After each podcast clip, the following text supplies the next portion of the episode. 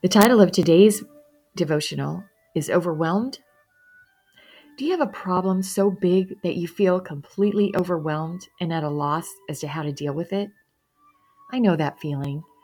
My health suddenly started to go downhill in my 30s, and I went through many doctors trying to figure out a diagnosis and a way to get better. But eventually, I wasn't physically able to work full time and had to quit my job. The dream of working in my field came to a sudden end. But what are you facing today? What do you do when your problems are too big? I believe the Bible gives us the first step. It says in Matthew 6:34, "So do not worry about tomorrow, for tomorrow will care for itself.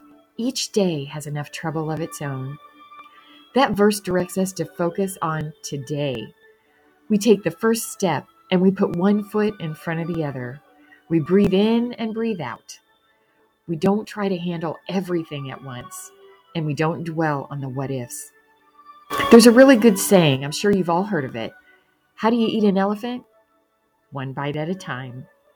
Coping with our problems requires perseverance and endurance.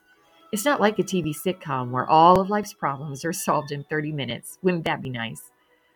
Some last a lifetime. For me, there's no cure for my chronic illness, but the Lord has helped me deal with the daily struggles. When you're weighted down by life's problems, remember the Lord's mercies are sufficient for each day.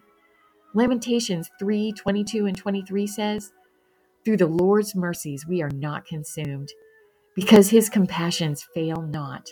They are new every morning. Great is your faithfulness. When you pray today, ask him to help you get through today. Give him your heavy burdens Trust Him with your tomorrow and the days after. Thanks for listening.